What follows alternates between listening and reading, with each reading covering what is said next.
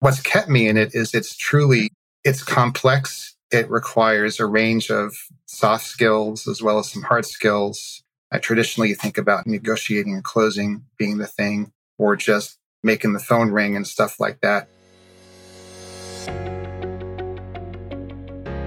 Welcome to Revenue Insights.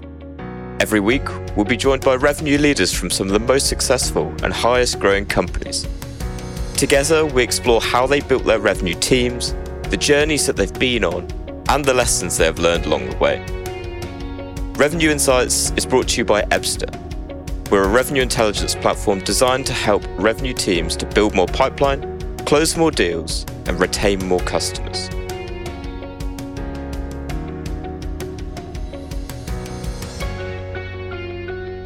Hello, and welcome to the Revenue Insights podcast. Today, I'm joined by Kirk Thacker, VP of Sales at iCore Technologies.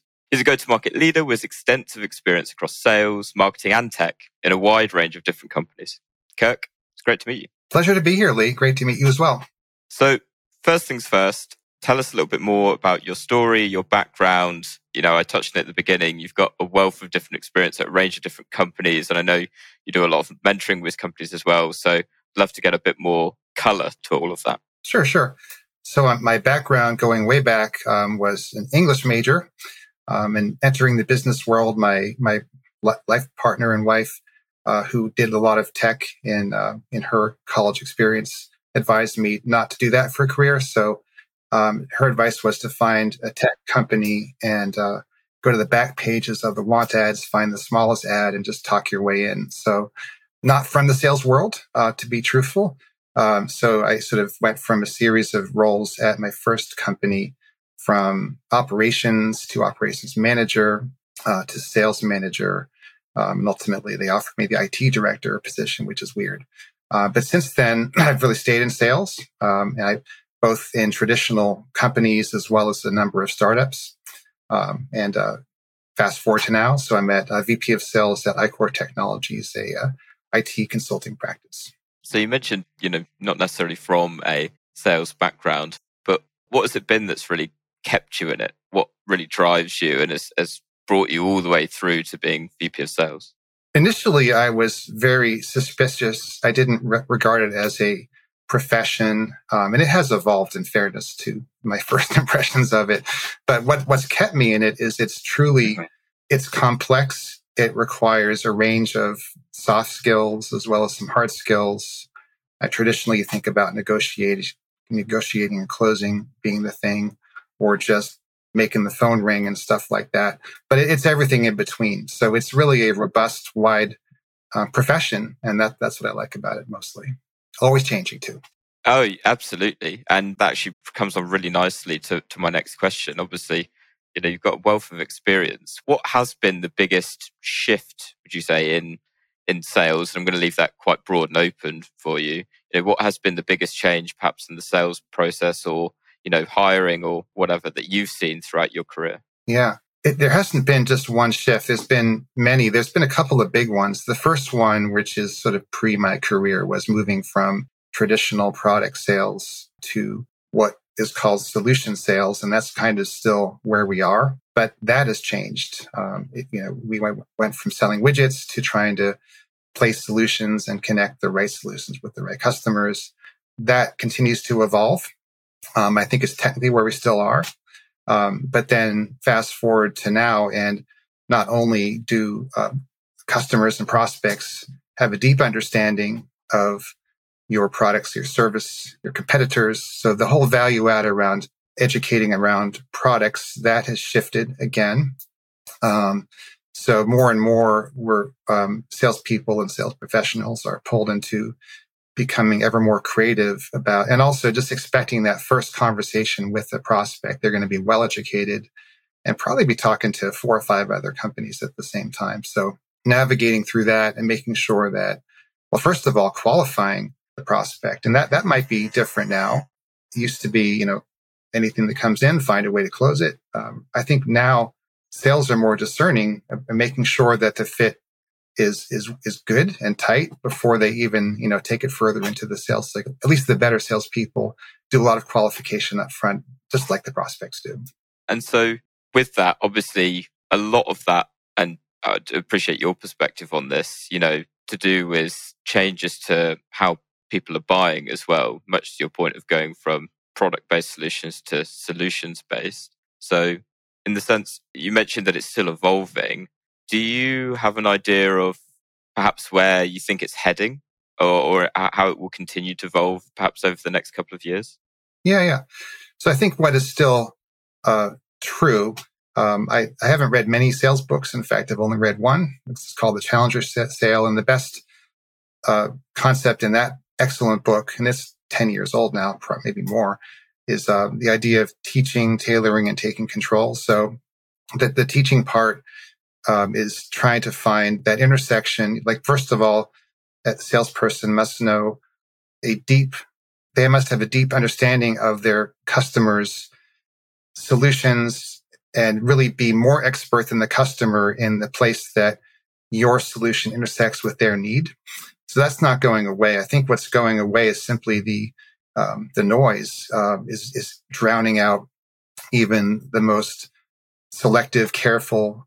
The best salespeople are sort of drowning in a sea of incoming information. And I think what really amplifies that challenge is that um, it's so easy. It used to be that we worried about spam emails, and we still do, of course, but there's there's solutions for that. And people don't pick up their phone, so we we have to deal with that. So there's been evolutions where people will use a voicemail as part of like a sequence of actions they take, and the expectation is they're not going to pick up the phone. But then, you know, looking at that, you're still fighting with so much inbound missiles coming at everybody. And I think another thing to keep in mind is that only, first of all, you need to find a, a, prospect that's actually interested, not just in what you do, but when you're talking to them. So I think there's a much longer sales cycle now. And even for small business sales, which is what I'm in, you have to sort of build your reputation, build your story. So part of that is actually becoming, um, to the best of our abilities, subject matter experts um, in not just sales, but in the, the fields that our customers are in. And that really gets to verticalization. Um, so there are very horizontal products, uh, but even, even in those situations, there are vertical or obviously there's things like the size of the company, which we deal with at iQor a lot. Um, but I think becoming pretty deep in terms of, let, us say the construction might be or, or the vertical might be legal. Um, so you're going to want to know a lot about the legal technology stack as well as what lawyers and the, the people that are the back office people, the IT people, um, the executive director, what, what, what they care about. So I think it's really uh, increasingly the personalization. You, you can't fake it at scale, but I think just to kind of finish off that point, there's so much personalization at scale that is is just not genuine. Where you know people write these scripts and they put you in a sequence and it just comes at you and at you and at you. So finding your way through that, that's the hard thing, even if you're good at your job. And I think it's a really great point to make because certainly from what I've seen, there's a real mixture of different salespeople where you have some that are very much embracing that, you know, becoming the subject matter expert. Um, and that is helping them to cut through the noise. And then I think there is still a, a more traditional approach to it, which is very much a case of, you know, spending as much time as possible on selling and, you know, focusing your time in that area. So, what would you perhaps say to sales leaders or AEs that are still very much taking that approach? And I guess the, the follow up to that is um, how do you actually start to demonstrate the value of becoming a subject matter expert in what in the solutions that you provide? Yeah. Um, there's no magic answer to that. Um, but I think my advice to people that don't undertake that is find a different career because that kind of transactional mindset is going to be, it's already not interesting and it's a distraction for those that actually are better. But it's, it's so easy to automate. And we see this already, um, you know, with AI, ML solutions um, that, that are sort of like the power tools of sales now. You know, it used to be the market, the marketing stack included inbound marketing, which my wife knows more about than I do because she's a, marketing expert. Um, but the idea of sequences, which used to be something, you know, in HubSpot's world, you opt in, you double opt in, you sign up, you in blood. and then the sequences go based on a lot of alignment between the person's interests. They sign up for a newsletter and all that stuff. That that's all been kind of ripped over and put installed in the sales stack now.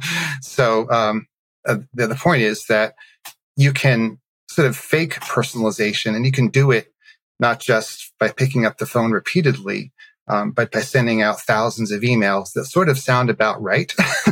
um, and that that's going to be more and more. It's happening on LinkedIn. It's happening on all the channels now. So um, my advice is that if you kind of stay there, your job will be gone. You'll be replaced by robots. So um, while there might be a place for that in in terms of that initial prospecting and qualification, um, using that as your only kind of tool um, is, is doomed to failure. Um, so I, th- I, think what's super helpful is becoming known for something. So in the case of if you we, t- we picked on lawyers, so you know pick on my my main interest is actually around um, life sciences and kind of emerging companies. So sort of immersing yourself in their world um, that can take the form of you know in a very obvious way um, building out your social profile, um, going on podcasts, for instance, um, and then yeah. pinning those things to your LinkedIn page. All, the, all that stuff is, is good. Um, but it's really, it's, it's, it's, it's a heavy lift. So, um, just, just kind of let that marinate, um, get out there, meet people, be useful, be helpful. In, in my case, I, I do a lot of mentoring. I wouldn't say that's led to a lot of sales necessarily.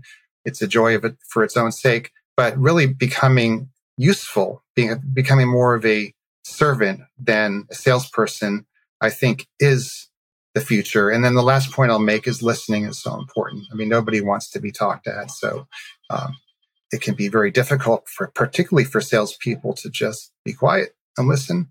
But people do respond to that. I'm not sure if that answers your question. That's kind of a lot of um, a lot of stuff I just tossed out. So if I need to kind of hone in on the, the point, I can try again.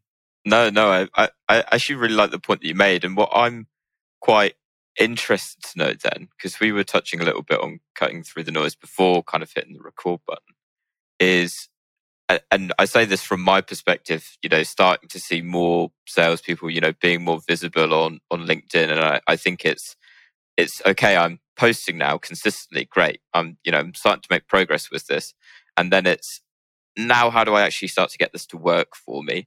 And I think what uh, certainly I'm slowly starting to see more of as salespeople, you know, start to adopt that approach, realize that, oh, if I actually start giving value to people, then that's, you, you're actually not even generating leads per se, you're actually generating referrals because, you know, it's yes. then in a, in a marketer, in a marketer's words, it's word of mouth marketing then where, you know, someone's looking for oh, you know, I'm having a problem with this, and it comes up in conversation is, oh, yes, I, I know someone. Uh, they've been posting about it on LinkedIn for for like the last month. You should probably go and check them out, and it's generating leads in that way. I guess something I'm interested to ask is naturally, if that's the way of cutting through the noise now, and salespeople start to realize that that is a way of generating value, what happens in you know a year, two years time when over 50% of AEs are starting to use that as, as a channel. And then all, all of a sudden it's, oh God, now there's even more noise. Um, so what would you be, what would your advice be to really like cut through the noise, you know, in what is inevitably, I think, going to become a far more uh, saturated space? Wow, now you're really putting it to me here. Um, I'll get there, um, but I, I want to agree with it. you fully. Um, not, but I would also add not just going out and kind of blowing your own horn on LinkedIn as an example, um, but also sharing content of people in your network, liking their stuff. I don't mean in an insincere way, just to kind of get more followers or things like that. What I mean is that um, I, I do spend about a half an hour a day on LinkedIn, which could feel like a waste of time to some people, but I kind of go on in the morning and then the afternoon and I, I, look through my feed and it's become a lot more cluttered recently. Just like any social platform, there's more kind of sponsored content and influencers on there. But I, I try to find people that I used to work with or or work with now, or people I've just met through um, networking or um, lunch club is another great thing to do, um, and engage with their stuff. Um, and you know that's um, that's kind, and it, it, gives them more visibility. Um, but it's also in a very practical way the more you're out there on the platform, not just preaching, but interacting, liking, being supportive, being useful, reposting job openings, that kind of stuff. The algorithm likes that. The people like it. So you get more and more visibility. So that's what people should be doing now. I fully, um, heartily recommend that. Um, two years from now, dang, you're scaring me. Uh, um, I don't know. That, I, I think a, a, lot. I think that the kind of the um, once, even though we had this kind of remote hybrid or fully remote role now, sales can be done you know, on, on a video call. Obviously, there's all this monitoring technology, and I don't think our company does it. I hope not. Um, but um, I, I, do think that if people are on LinkedIn, it, it can be viewed suspiciously by by management um, I would advise management to not sweat that. I mean, focus on the productivity and the results. Um, so I, I, do think that's really a good move. Um, now, two years from now, when everyone's doing that, what's the next thing? I don't have a good answer, but I, I will try to think of one while we're talking. Okay, we can. If, if, it comes to you, we can definitely come back to it. We're kind of on the topic at the minute of talking about. Um, I think the changing ways and you know the changing day to day of salespeople, and uh, I know certainly when I was um, kind of prepping today, um, you talked a lot about you know automation in the past. I think you've you've um, posted yourself on on LinkedIn about it. So something that I'm curious to know a little bit more about is with more tech being available to salespeople, you know, from you know enablement tools all the way through to things like revenue intelligence. Um, what's your opinion on salespeople using data to help doing what they do best.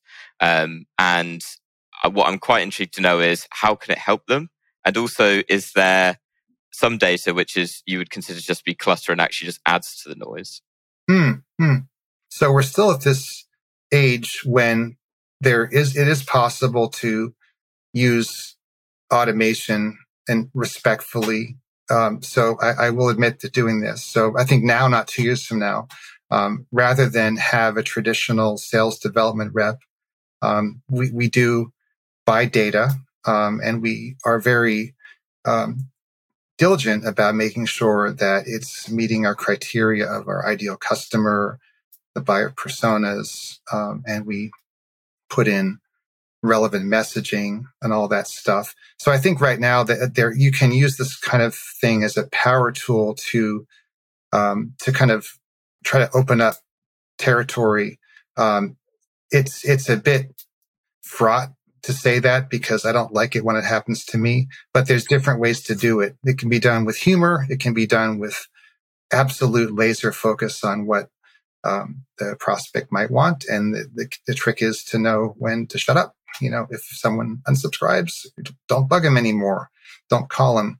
Um, so I think that's there's a place for that still. I think that will be gone in two years, by the way. Um, so um, I think it, it's interesting. I mean, I, our current market is really small business, so it, referrals are absolutely the most important thing, and that comes through clients, that comes through employees, um, it comes from having um, a, a, certain position on the internet. Um, so, but I, I, don't think of that necessarily with enterprise sales. It, it might be true. I, I, something for me to think about is that, I mean, in, in a very large business is having that kind of prominence as relevant as is to the kind of the small business sales day to day. I don't know. I have to think about that actually. So you start to touch on iQor a little bit more there in terms of like who you're targeting. Um, I know from your LinkedIn, you know, I think you're coming up to five years there in your current role.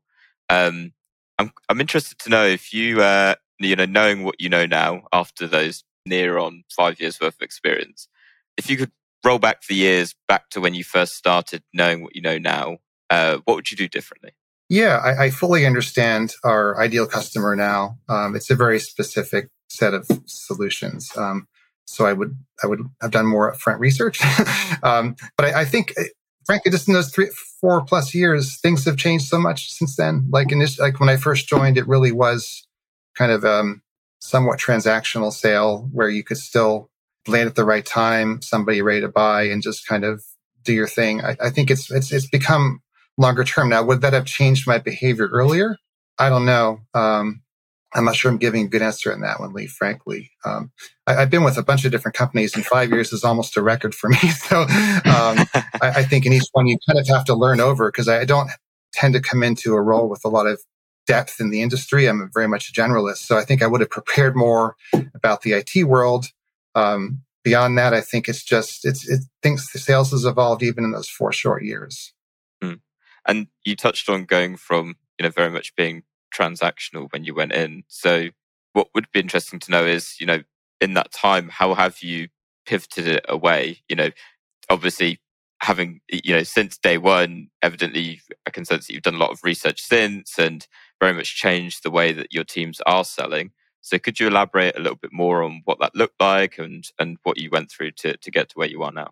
Yeah. Well, initially, um, we did a lot of cold calling, not me personally, thank goodness, but um, that was a very important part of the sales process. Um, it's less so now.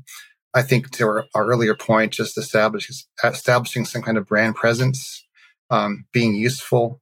Um, we are using more technology. The other things that have changed in our industry and, and in many industries are, I mean, initially our customers, our, our brand was um, really concierge, white glove, we will be there at your beck and call. And that, that was limiting us to certain markets. Like we're very strong in Boston and New York and Philadelphia. Um, it's hard to kind of unbundle what happened with the pandemic from how things would have changed anyway. It just accelerated things happening now. So now we have, we used to go in to someone's office and meet with them at a conference table. That's out the window. So um, I think it sort of accelerated the move to the cloud. And at the same time, our customers have moved to the cloud. They're, they're, not, they're very few now that have on-premise infrastructure, which was at the time really important to have that kind of, we'll be there in a minute to fix your server approach. And now we can do any of these things, almost all of them fully remotely. So the challenge has been to kind of maintain that brand, which is that white glove concierge service recognizing that we're now dealing with people that aren't necessarily in their offices much or at all. um, they don't have infrastructure to fix. So I think this may answer your point. We've gone more from uh, an IT company to more of a, an advisory consulting company. And I used the word consulting earlier, and that's always been kind of our brand, but it's more true now. So we've introduced things like a virtual CIO service, a virtual chief information security officer service. Uh, we do a lot around um, security in a way. So that that's not sales changing. That that's the customer's needs changing, and I think we're adapting to that. Back to the edu- issue of education, the sales my sales team has to know a lot about a lot of things, but we're super focused now on security, which is on top of mind for almost any business and any business leader. Again, just becoming more expert in that we can add value. And I think and and that's a really important point, right? Oh, oh, and it is that point around actually, you know, what value does your does your product provide? Um, what was the uh, what was the penny drop moment when you kind of when you know we need to actually shift from transactional selling to oh if we actually just tell them you know how we're going to make their lives better you know how to make their day to day easier that's actually what people are engaging with now yeah and i don't want to diminish the transactional nature of some types of sales. It's still a thing. Um, it was simpler. We had a very unique solution even before I joined. Um, so that was differentiated. Um, but the actual process of getting out there and meeting people and engaging was more um, scale, you know, basically doing a lot of calls, a lot of emails, a lot of LinkedIn stuff, um, and just kind of just trying to soften up the, the ground. Uh, I think what's if, if, there was a penny drop moment, it was just noticing um, how much each of us is assailed by that kind of stuff. Um, so it wasn't an aha moment. It's like an OMG moment that this is just, it's getting ridiculous and we have to find a better way of engaging with prospects than, than just behaving um, in the same way that we are behaved towards by um, the less um, respectfully minded prospectors. You mentioned earlier in our conversation uh, that you do a lot of mentoring. So um, I'm interested to know is there perhaps one particular issue that comes up frequently um, in in your mentoring sessions, and if so, um, how, how are you recommending to solve it? So, having made a lot of mistakes in my life at a lot of startups, um, I come from that perspective. But I would say today's entrepreneurs have um, some of the benefits that earlier ones like me didn't have. But then again, back to the problem of just noise. Um, the advice I always give, which is you know, not brilliant, is that spend a lot of time up front validating your idea. Um, it can be very tempting to assume because it's cool that other people, other companies want it, need it.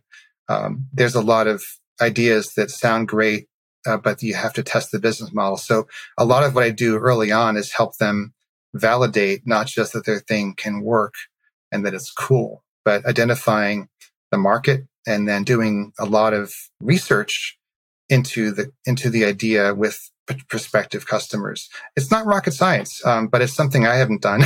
um, my, my, first few ventures, I just this is cool, um, and therefore we're going to be able to sell it. So the strategy I think is really important, and the, the entrepreneurs tend to come with really deep expertise in one subject matter area. A lot of them are engineers, right? Um, I deal with a lot of people at MIT, um, but then they're not. Um, and this is just a matter of time in they're not um, used to people necessarily, or or they're a bit shy about reaching out and trying to test their ideas. And I think that's um, it's so important. So ma- making those first hundred calls or emails, whatever it is, talk to well, maybe more like a thousand emails and calls to talk to at least a hundred people about your idea. Um, and that's that's part of it. You can just put that the, on the on the blackboard but then you have to do it. So the other thing I think is helpful that I do and my other colleagues do in these in these programs is keep people accountable for each meeting. They they, they come with homework, right? So our, our job is to see how they're how they did, and then help them plan the next two weeks until we meet again. I'm interested to know is that the type of do, do, do you implement that kind of framework into your teams at iQor as well in terms of like the framework around those meetings and having the the homework, as uh, as we can call it? Um, I'm fortunate to have more senior salespeople usually who have been around, and we, we I think back to the who you choose to be on your team is is super important. Um, people that are incapable of listening, they don't get hired at iQor or anywhere else that I'm working that I have influence over it. Um, so the people coming in already have um, a listening mindset. Um, they're already um, solution minded, or else again, that, that's all the hiring process. So it, it's not the same problem. And they're all, most of them are outgoing, or else they wouldn't have chosen sales for a career. So it's a different thing. Um, I think the part that's the same is having a clear plan. Um, it's very easy to get distracted by, um, you know, your phone, you know, and any, anyone of a number of things can offer distractions. So having a clear plan, what you're going to do this week and kind of plan out the week ahead. That's something that may be a bit like the advice we give entrepreneurs to really make a plan, follow it, learn from it, and then make a new plan for the next week. Something that now, obviously, on this podcast, we've had a lot of revenue operations leaders as well as like sales and CROs in the past. So, I guess first question is: um, Are you running uh, with a revenue operations team over at iQor? Uh, and if so, what, what does that relationship look like? I wish we had that. I've, I've learned more about that uh, very important role and function um, in the past year or so. It's, it's sort of it's coming along. I mean, I think larger companies perhaps have had it longer. I think we're a bit too small to have an individual in that role, but I think the spirit of it can be there. The the interface between sales and marketing. I mean, I'm forced to be married to a marketing leader, so that's already a thing with me, or else I wouldn't be married still, probably. Um, but then yeah, our, our business is my, my team is strictly new business. So the other part of what RevOps would support, as I understand it, would be not just sales and marketing, but um, customer success. So at iCore, those are all three, not silos, but they're three separate functions without an obvious integration point. Uh, and I can see the value of that and how we're handling that is more as the, as the management team, as the executive team. We meet once a month and we, we meet weekly actually, but we meet once a month specifically to talk about what's working, what's not between the different functions that all generate or pr- produce uh, revenue for the company. Amazing. Kirk, I want to move on to a final question. Um, and and I feel like I might know the answer to this because you kind of name dropped it earlier. Um, if you could recommend one book to other sales leaders, what would it be? I'm afraid I've already recommended it, but I, I it, it, holds up. I mean, I, I, I wouldn't recommend it if I didn't believe in it. Um, but that said, I think the advice I would give is to read lots of books. so what, what I, and this may not be a direct answer, but I, I think you have to, in every role, not just sales, not particularly even sales, you have to learn continuously. So find what interests you, um, mix it up, um, but just be intentional about reading, whether it's physical books or I put them in my ear with Audible, you know, how, whatever you do, consume information all the time, keep up with it, um, listen to podcasts, um, listen to this one, for instance, but listen to all of them. I, I, think that's really be a be a continuous learner. I think that's my only way of saying, and that that's how I found the Challenger sale ten years ago by recommendation. But just keep reading. Absolutely. Amazing. I think that might be the best answer I've had yet to that question. So thank you. Cool. Um, sure. Kirk, it's been wonderful to have you on. Um, for for anyone listening, I know you're you're really um, active on socials. Uh, where can they connect with you, and where can they learn a little bit more about what you're doing over at? Cool. Okay, sure. So a couple places. Um, Kirk Facker. I'm uh, the only only Facker on LinkedIn, probably. Luckily for me, um, I have a website, Facker.com. Uh, but I, I I'm a I'm a discerning networker. Like if people prospect me on LinkedIn, I will shut them down. but if they truly want to connect and have even one conversation, um, do that. Um, as far as iCorps Technologies, what we do there, it's I-C-O-R-P-S uh, dot com uh, if you want to know more about that. We will put that down in the show notes, but I really appreciate you spelling it out. So thank you. Kirk, it's been fantastic to have you on. Thank you so much. Um, and, and to everyone listening, thank you. Uh, and we'll catch you next week. Thanks so much, Lee. Thanks for listening to Revenue Insights. If you want to learn more, subscribe to our newsletter and we'll deliver every episode straight to your inbox. If you have any questions, feel free to connect with us on LinkedIn. Our links will be in the episode notes. See you next week.